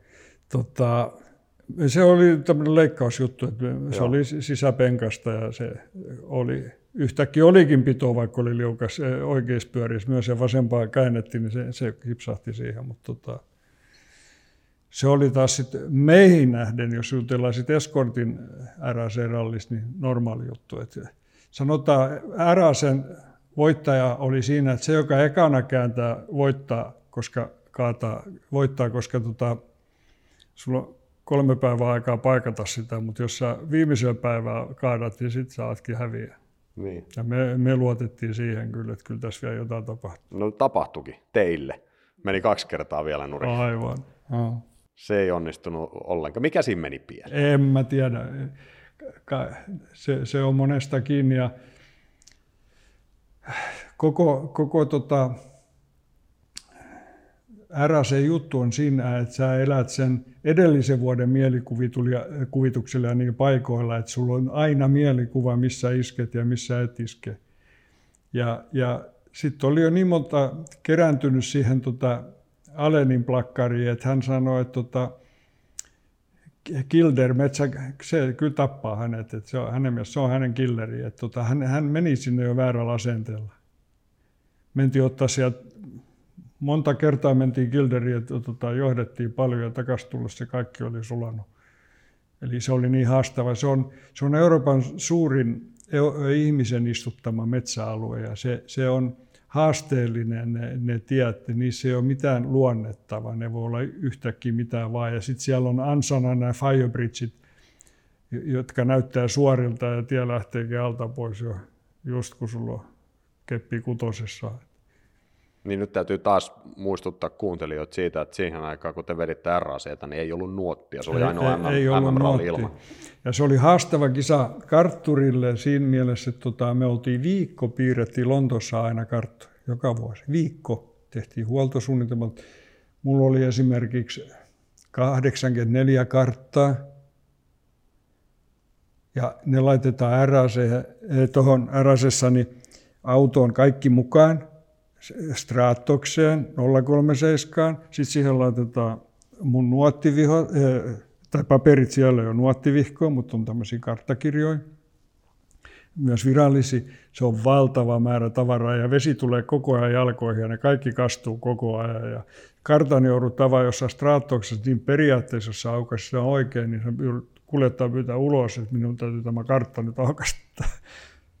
eli, eli se oli hurjaa touhu. Se, se, oli tosi raskasta ja, ja, ja niitä karttavalojakin piti olla joka suunnasta, että pääsi vähän niin kuin tajuun, että missä mennään. Ja sitten mentiin tota, sormi kartalla, ajettiin pätkää, nyt tulee vinkkeli kohta, mutta en mä tiedä milloin. Niin. Ja, nyt, ja nyt se on takavinkkeli. Ja e, e, se kartaluku oli silloin aika hurjaa. Silloin me yritettiin niin kuin hirveästi niin kuin suomalaiskartturi painostaa meidän ammattikuntaa ulos RAC-rallista siitä syystä, että sanottiin, että ei ne osaa lukea meidän karttoja, näitä pikkukarttoja. Että se, suomalainen kuski tarvitsee englantilaisen kartturin ilman muuta. Ja mä sanoin, että ei se nyt ihan niin mene, ja Markko ei ihan ainakaan tarvitse. Mm.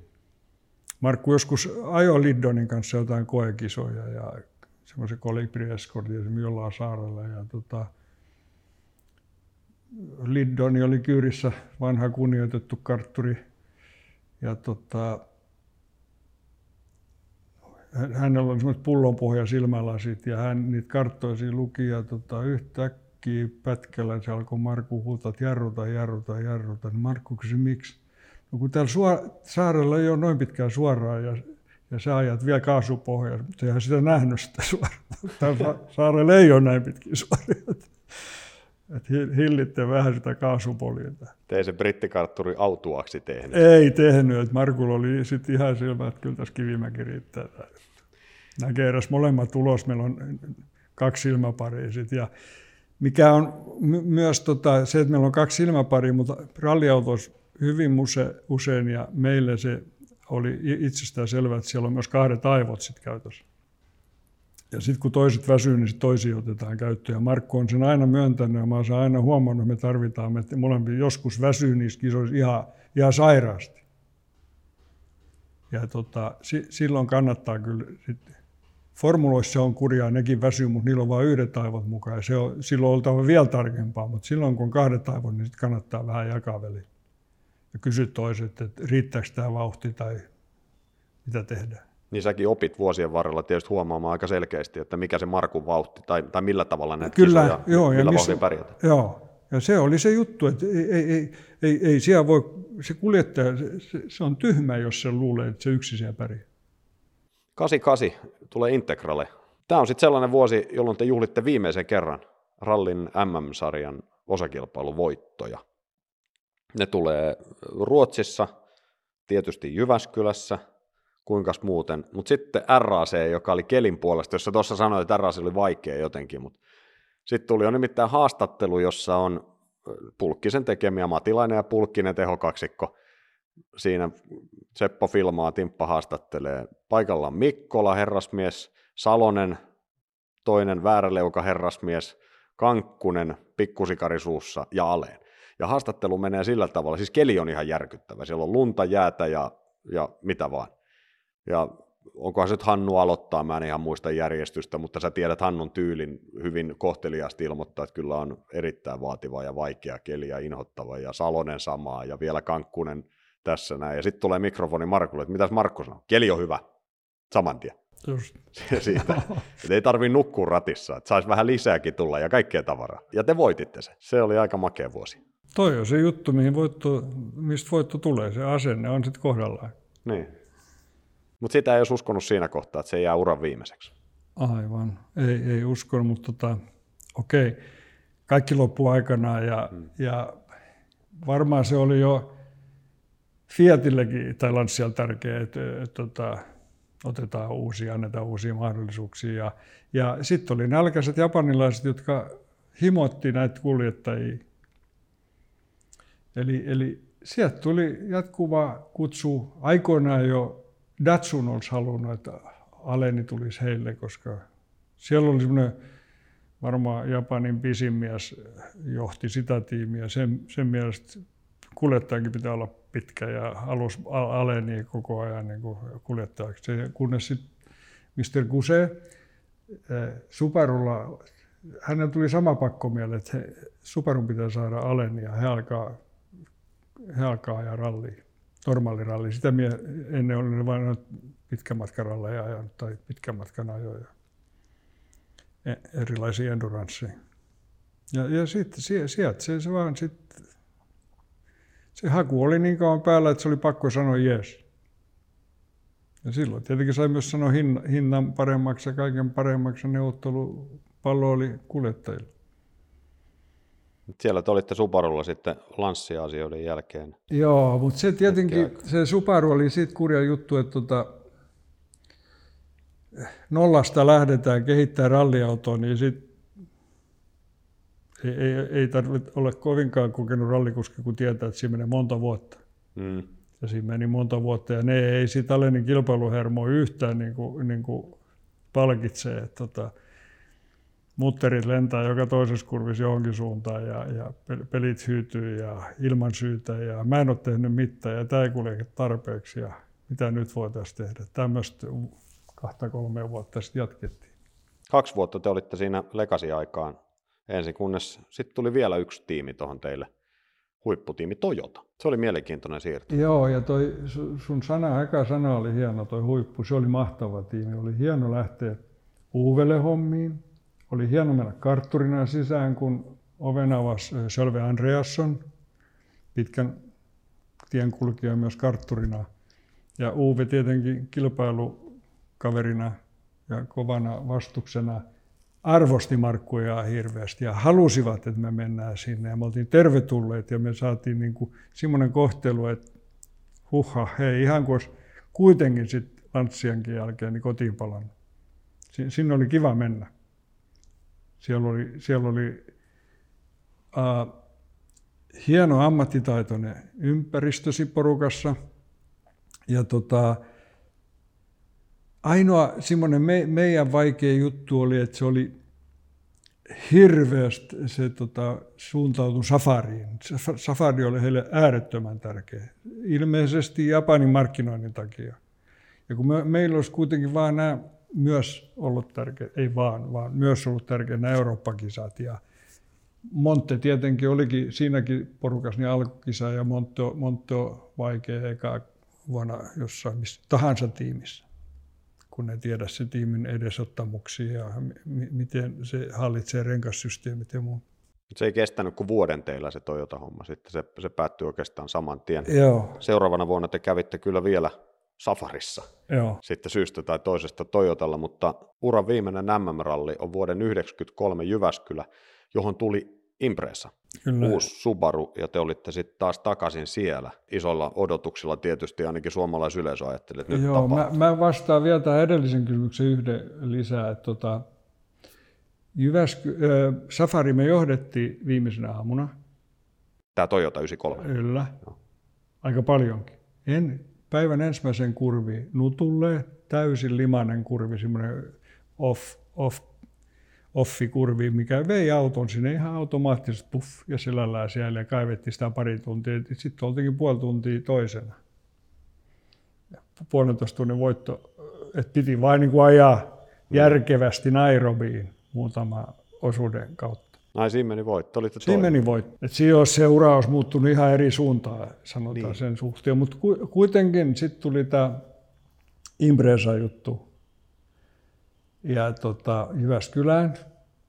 Ja, ja se, se, se, oli semmoinen, joka jo Lanssialla alkoi häiritseä Markku, että tota, nyt tässä alkaa olla semmoisia kytkinjärjestelmiä, ja automatiikkaa, mikä ei perinteiseen ralliajamiseen enää sopinutkaan. Että tota, esimerkiksi Lancia meillä oli semmoinen, jos sä haluat potkasta ky- kytkintä, kun se oli semmoinen semiautomaatti, niin sun pitää vaihtokaapin päätä laittaa näin ranneliikkeellä. Niin se, vasta, se vastaa kytkimen potkua. Niin kuin, jos sä tulet sladista haluat ojasta ylös, niin sä teet näin. Eikä näin, että sä teet sen jalalla. Niin. Okei, okay. se oli vaikea. Markku vihasi tämmöisiä kik- kikkausjuttuja. No sitten tuli tämmöinen Subaru Impressa, hieno auto, loistava auto, sopi käteen, mutta se oli flippereillä, eli käsivaihteella. No Markku ja matkaosuuden, me mennään Jyväskylän tekapätkään näin, että kumpi se oli, mistä minä alas ja kumpi se oli, kun tuli ylös. Ja ei se näyttänyt miltä, se oli ihan karmeat. Päät heilu vaan kapinissa ja ei, ei millään, niin kuin, että mitä helvettiä, missä me nyt ollaan tämä ei ole tämä juttu. Ja, ja se, onko se Koivulan pätkä, mikä se Valkola, eikö? Valkola, Valkola joo, joo. Valkolan pätkä. Niin tota, Oliko se ykkönen heti? Joo. Siellä oli koko pätkä niin kuin se nelostien sivupuoleinen osuus, niin tota, ojat kaivettu ylös. Eli no, siellä on savet reunoilla. Ja sitten oli se Valkola semmoinen risteys, missä nelostielle mennä. Sen jälkeen niin tota, perätty oja, tämmöisen kauhalla, kauhalla oikein, se näkyy sinne varmaan parista metriä. Ja siellä keskellä on kivi, joka ei ole lähtenyt pois, vaan se on jätetty sinne ojan pohjalle. Terävä kivi tuommoinen. Ja tota, sitä sladin mentiin niin flippereillä ja sitten Markku yritti, mikä mikäkin on ja mikä vastaa, ja oikein mikä vastaa, niin se auto osui siihen keskellä, nokka siihen kiveen ja pohja halki kahteen osaan noin. Se oli auki kuin sardinipurkkiauto niin tota, Markku avasi ovea sanoi, Kiiki, nähdään Helsingissä.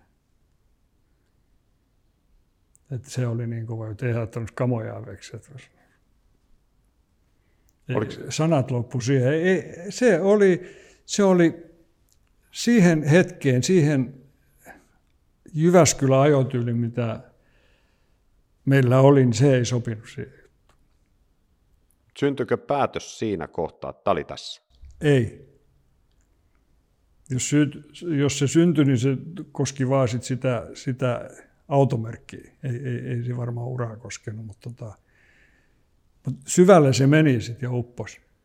Missä vaiheessa sitten kävi ilmi, että nyt se, se oli tosiaan, että se, se loppui siihen se seura? En, en mä tiedä. Me, meillä oli henkisellä tasolla ollut aina semmoinen päätös, että jos tämä joskus loppuu, niin me ei sitten kehän tulla niin kuin lyötäväksi.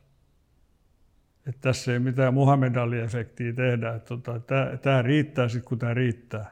Et me ei tänne sitten tulla takaisin ottaa turpaa. Ja sillä mun mielestä me lähdettiin erilleen sit siitä. Että mä tiesin, että Markku soita. Ei, se, ei, ei kuulu soittaa enää, kun meillä on tämmöinen hiljainen päätös. Sitten kun tämä ohi, niin tämä ohi. Eli koskaan, onko näin, siis ymmärrätkö mä oikein, että ette ole koskaan istunut alas ja todennut kimpassa, että nyt tämä loppuu? Ei. Meillä oli aina se tieto, että me ei ole kehäräkkejä. Että se hiipu vaan pois? Joo. Ja molemmat vaan tahoillaan tajus, että tämä Joo, se tuli vaan niin kuin, se, niin, se, sen, sen tajus, että tota, ja, ja sen hetken tiimitilanteet oli missään, ei tarvittu niin kuin, sanotaan meitä suoranaisesti. Et ennen aina tiesi, että tuolla on lovi, toi on meidän, mennään tonne paikkaan tämä juttu, mutta sillä, sillä hetkellä oli, paikkoja oli vähän niin kuin niitä on nykyäänkin hirveän vähän. Että tota, et susta olisi tu, voinut tulla joku safaritähti ikuisesti ja tämän tyyppistä. Mutta ei, ei enää sitä teamleaderiä, sitä ei ollut maailmasta ei löydy kovin montaa kilpailijaparia, että kun ne on lyönyt hynttyyt yhteen, niin se on sitten siinä. Ja sinä ja Markku olitte semmoinen, että tämä on 7-3 tosiaan RACssä, sitten siitä eteenpäin te olitte erottamaton pari Joo. Markun ja sunkin uran loppuun asti. Joo, ja se mikä on tota, se syy mun mielestä on se, että, tota, se, että me tultiin hyvin toimeen, mutta se, että Markku ei ollut koskaan mun työnantaja. Mä, mä olin kuljettaja kakkoskuljettaja ja aina omalla sopimuksella, samalla isännällä kuin hänkin. Että Markku ei ollut mun työnantaja koskaan autossa. Niin me, meille, me ei riidelty, niin kuin, jos tuli sanomista, niin sitten mä sanoisin vaan, että varmaan kannattaisi ottaa työnantajayhteyttä, että mennään vasemmalta ja oikein, mutta mä en tässä rupea sun kanssa kinaamaan. Me mennään oikein nyt. Eli me päästiin niistä eroon. Me, me, me, meillä ei ollut tämmöisiä ongelmia koskaan. Ja aina kun Markku teki sopimuksen, ennen hän kertoi, että hänellä olisi myös kartalukija, jonka kanssa teette sopimuksen, jos me päästään sopimukseen. Okei. Okay. Eli silloin kun Markku tuli sopimuksen, että mä en tiennyt, saiko hän, ei, ja sitten jos hän jätti oven auki, niin tarkoitti, että mun vuoro ja me tekee omaa. Ja niin me mentiin nämä kaikki vuodet. Se on ollut hieno Ja siinä os, oppi monelle, niin. monelle, monelle. Ja monta, monta rikkoutunutta suhdet korjaisi sillä, että tekisi sen näin kuin me tehtiin. Toinen juttu, se mikä helpotti meidän autossa olo, oli se, että me ei koskaan nukuttu samassa huoneessa. Ei koskaan tarkoittaa, että olisiko mä 20 vuodessa viikon ollut samassa huoneessa. Sellaisissa paikoissa, missä on pakko, että ei ole huoneita. Mutta me oltiin aina erillä, me saatiin illalla rauha, mentiin syömään, rauhallisuus, semmoinen oma aika ja oma touhuminen. Ja sitten illalla yhdessä syömään ja oltiin niin pitkään kuin huvitti ja sitten taas nukkumaan ja aamulla aamiaisella nähtiin. Et sovittiin vain aamiaisaikaa. Et, et, et se oli meidän myös semmoinen, että ehti freessaantumaan niistä kaikista paineista, mutta ky, kyllä me muutenkin meidän luotto oli sitä tasoa, että, kyllä sanotaan hyvässä, kovassa kilpailussa, mielettömässä puristuksessa, niin kyllä me oltiin molemmat flow-tilassa. Ja me tuettiin vaan toisiamme, että me, et, et, ei, ei, ei siellä niin kuin sählätty mitään, niin kuin luulisi, että Markku sählää hirveästi. Siellä ei sählätty ollenkaan. Siellä vaan ajettiin ja pidettiin sitä linjaa ja sovittua systeemiä päälle. Et se oli aika hienoa, kun väli joutui oikein nipistää, että hei, missä me ollaan, kun tämä menee näin hienosti. Onko tämä mahdollista? Et, et, se yhteistyö vaan sujuu. Se sujuu helkkari hyvin. Ja tota, välillä jos puhe ei kuulu tai ei, mä näytin käsillä sitten, että se on sitten ihan, ihan varmaa se, mitä mä oon sanonut. Mutta ei koskaan, niin kuin, mä en toistanut mitään. Niin nykyään tapana, että kartturi koko ajan puhuu ja toistaa jotain. Että mä oon Markun keskittyä ja hakea sitä aina. Ja, se, se, ja oli paljon semmoisia väitteitä, esimerkiksi hän, hän sanoi, että hän osaa jotain ulkoa. Mutta jos mä otin viiveellä jonkun, niin hän sanoi, mitä? Eli se ulkoa tarkoitti sitä, että se teksti oli hänen silmiensä tasolla mm. mukana, ja se piti olla siinä. Sä oot ehdottomasti yksi maailman arvostetuimmista ja kokeneimmista ja myöskin menestyneimmistä kartanlukijoista. Erittäin suuri nimi ralliautoilussa kansainvälisesti, sitä ei käy kiistäminen. Ralli antoi sulle paljon voittoja ja kaikkea tällaista, mutta mä esitän nyt laajemman kysymyksen, toivottavasti sä löydät tästä sen pointin. Mitä ralli sulle antoi? Joo. Aika haastava kysymys. Voisiko sanoa, että elämän? Niin, sen se Mä, mä ajoin tota, tai elin rikasta elämää. Me ei olla miljonäärejä, mutta me oltiin rikkaita elämässämme. Me, me asuttiin parhaissa hotelleissa, syötiin parhaita ruokia, tavattiin hienoja ihmisiä. Kaikki on ollut niin kuin ihan, ihan mieletöntä. Ja, ja siinä on ollut hyötyä meille itsellemme, mutta tehtaalle, Fiat on se aina myöntänyt, että me oltiin ostamassa heitä 70-luvun montuista ja monelle muullekin autoalan ihmiselle, plus ihmisille, jotka on tota urheilusta yleensä kiinnostuneet, niin kyllä kaikki on saanut tästä jotain meidän lisäksi.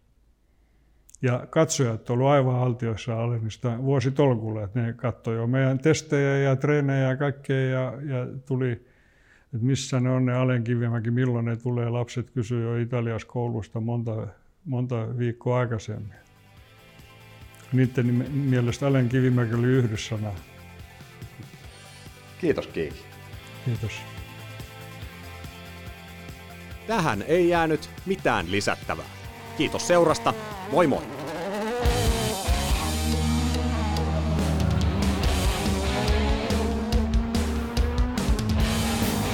Tomin nuoteista.